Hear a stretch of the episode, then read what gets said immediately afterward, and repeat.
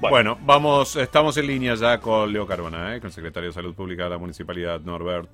Vamos con Leo. Hola Leo, buen día, ¿cómo estás? Hola, buen día, ¿cómo les va? ¿Cómo andan? Hola, Augusto, ¿cómo, estás? Hola Leo, ¿cómo te va? Buen día. estamos medio, medio ahumados todos, este, ya que te tenemos a tiro y que sos un médico prestigioso, ¿qué recomendaciones nos das con este humo? Bueno, bueno, en general las recomendaciones que dábamos cuando se daban el año pasado también con intensidad las quemas, todo lo que sea la posibilidad de protección y cuidados de no, digamos, de evitar eh, la, alta exposición, sobre todo en las personas que tienen problemas respiratorios o alérgicos severos. En general no se ven grandes complicaciones, no hemos tenido situaciones complejas, pero esa es la recomendación general. No hay nada específico para esto, salvo aquellas personas que tienen enfermedades respiratorias severas y que tienen que estar muy cercanas a esa exposición. Si no, hay que evitarlo y no mucho más. Perfecto, perfecto, perfecto. Lo que hay que corregir es, bueno, justamente lo más estructural en relación a las quemas. Eh, y sí, claro, tal cual. Tal cual, eso es lo que hay que corregir. Como y, tomar, y tomar mucho líquido, Leo, ¿no? También sirve mucho tomar líquido todo lo que sea el aumento de líquidos fluidifica las secreciones, mejora la dinámica respiratoria y todo eso mejora, por supuesto, la sensación subjetiva de ingreso de aire y eso. Es así. Perfecto, buenísimo. A tenerlo en cuenta. ¿eh? a tenerlo en cuenta. Al menos hasta el martes, dicen los expertos, que tendremos este problema por los vientos y, bueno, por la llegada supuesta a la lluvia, ¿no? Veremos qué ocurre. Mm, así es. Mm. Bien, bien. Leo, ¿cómo estamos con la situación epidemiológica? Eh, por suerte, parece que los números están siendo bastante positivos, estamos viendo una baja sostenida de los casos eh, de coronavirus, no solo en, Rosario, sino en toda la Argentina, pero particularmente en Rosario, ¿cómo venimos? Bueno, venimos eh, efectivamente con una clara tendencia a la disminución del número de contagios y la mejora de todas las variables. Ya no son hechos aislados. Mm, mm, mm. Eh, que se dan un fin de semana o un determinado día, sino cuando uno ve la curva de evolución de casos nuevos, la incidencia, la razón y sobre todo el porcentaje de positividad. Para nosotros, digamos, hace dos meses atrás, de 10 personas con síntomas que se hacían un hisopado, entre 5 y 6 eran positivo. Y hoy es el 8% el porcentaje de positividad. Es decir, ha bajado de un 50, un 60% a un 8%. Evidentemente, bueno. el porcentaje de cobertura de vacunación y los cuidados hacen que mejore, que me, digamos que haya disminuido la circulación, entendiendo también que hay muchas actividades y hay un recupero de los encuentros sociales, de la actividad gastronómica, de muchas actividades que no han impactado en un aumento del número de contagios. Qué bueno eso, ¿no? Qué, qué importante, que, hay tranquilidad que nos da en un punto, pero como vos decías, no hay que relajarse con los cuidados, de ninguna manera. Hay que seguir, digamos, pudiendo disfrutar un escenario sanitario que nos permite la reincorporación de la mayor parte de las actividades, inclusive del factor ocupacional, de muchas que es con más gente, pero no depositar solo en la barrera de los anticuerpos, porque tenemos una amenaza de una situación probable que es la circulación de otras variantes que ha generado en el mundo también problemas, es decir, Australia, Italia, España, distintos países han tenido circulación de variantes que han impactado en la población, sobre todo cuando no se tienen las dos dosis. Entonces, seguir utilizando hoy toda la, todas las barreras que conocemos, el distanciamiento, la ventilación, entramos en, en semanas donde las temperaturas van a ser posible que podamos utilizar mucho más el aire libre y la ventilación de los ambientes y el uso correcto del barbijo más la vacunación, bueno, posiblemente nos permita transitar semanas distintas de agosto y septiembre y poder retrasar la aparición de esta variante que hasta ahora en la ciudad no han sido más de ocho casos dentro de los 1.800 viajeros que estamos controlando con seguimiento telefónico diariamente. Diariamente, perfecto, perfecto. Bueno, eso es como una tranquilidad a todos, ¿no? Bueno, y el tema, como bien decías, de la campaña de vacunación que sigue. Yo tuve la suerte ayer de que me diera la segunda dosis de AstraZeneca, con lo cual estoy un poquito más tranquilo ante un eventual contagio, ¿no? Y así todos. Pero bueno, sigo con, con los cuidados y con el barbijo y alcohol en gel, lavarme las manos y tomar líquido, etcétera, que me parece que es muy importante. Con todas esas cosas. Primero con la buena noticia de si ya tenés la segunda dosis, lo importante de la, digamos, de este momento con nuevas variantes es poder completar las segundas dosis. Las variantes que están apareciendo, como la Delta, no solo son más transmisibles por la propia característica del virus, sino porque nos encuentra en distintos países a toda la sociedad con un cansancio, con un agotamiento y con muchas actividades eh, permitidas. Entonces, si nosotros hacemos todas las actividades con el uso correcto de todos los protocolos, la variante deja de tener esa transmisibilidad. La transmisibilidad y el contagio se da también por la relajación, no porque el virus es mismo más agresivo. Entonces, por eso es muy importante no bajar los brazos en relación a todos estos cuidados. Estamos en otro momento, mucho, digamos, con actividades escolares, con las actividades culturales, con deportes en forma distinta en la ciudad y en el país. Para poder seguirlo transitando de esta forma hay que hacerlo con los cuidados y con esto podemos caminar diferente a lo que estábamos en mayo del año pasado, este año, perdón, cuando discutíamos solo respiradores y camas críticas. Tal cual, Leo. Tal cual. ¿Cómo, ¿Cómo está el sistema de, de, salud en nuestra ciudad actualmente? ¿Un poco más tranquilo, relajado en un punto, atendiendo otras dolencias, otros problemas?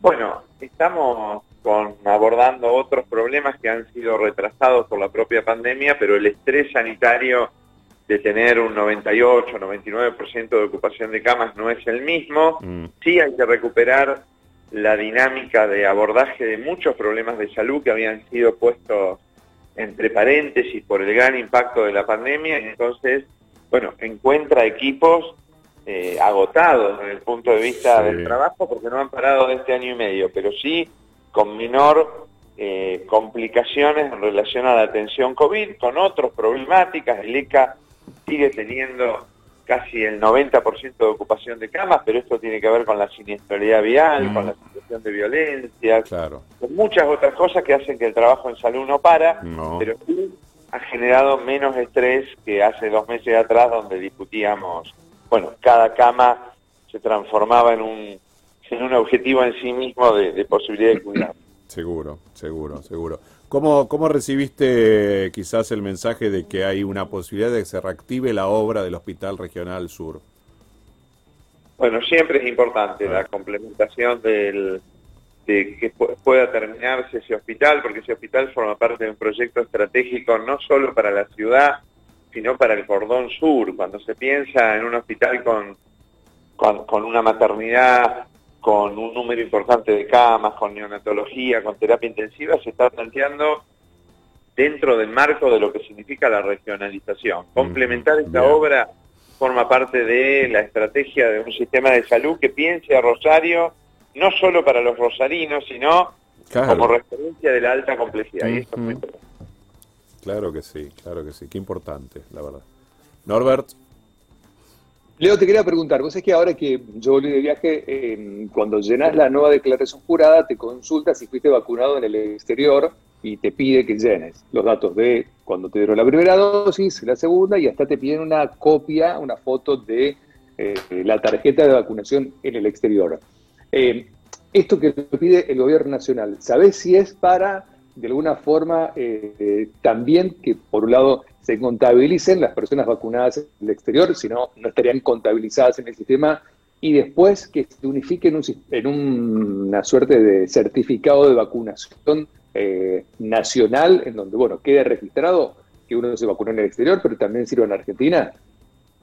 La verdad que no, no conozco el objetivo en sí mismo que tiene esto. Me imagino, bueno, los requisitos para, para ingreso y para salida hoy son un acondicionamiento y seguramente aporta esto a tener un registro más de, lo que significa en la nación las particularidades de cada persona que entra y sale, pero la verdad que no tengo, sí tengo claro, digamos que, que en algún momento el requisito de estar vacunado, posiblemente cuando la disponibilidad de vacunas esté para todos pase a tener otra condición. Eh, en algún momento de obligatoriedad, pero hoy la, situación, me imagino que es un registro más, pero no, no, no tengo claro la implicancia que puede hacerse ahora en el corto plazo. Nosotros lo que hacemos es, bueno, a las personas que viajan, tratar de facilitarles, por supuesto, la posibilidad de tener la, vacuna eh, para que pueda garantizarse el viaje y las personas que ingresan, independientemente de la vacuna que tengan y del país, hacemos el seguimiento a cada una de las personas que hayan ingresado, inclusive las que vacunaron en el exterior, para poder seguirlas aquí durante los siete días posteriores al ingreso y le pedimos, más allá de que estén vacunados o no, el estudio de PCR para descartar variantes. Seguro, seguro. Sí, sí, sí. Le quería preguntar, ¿qué, porcentaje de personas están con las dos vacunas en Rosario? ¿Sabes? En este momento estamos alrededor de un 40%, 41% con las dos dosis. Estamos en ah, un porcentaje más alto ah. en las personas mayores de 60 años. En las personas mayores de 60 años estamos en un 56, casi 60%, que era el objetivo, pero en la población total estamos en un alrededor de un 40% con la segunda dosis. Qué bueno, qué buena noticia, ¿eh? porque de a poquito nos vamos acercando a ese 70-75% que se está buscando.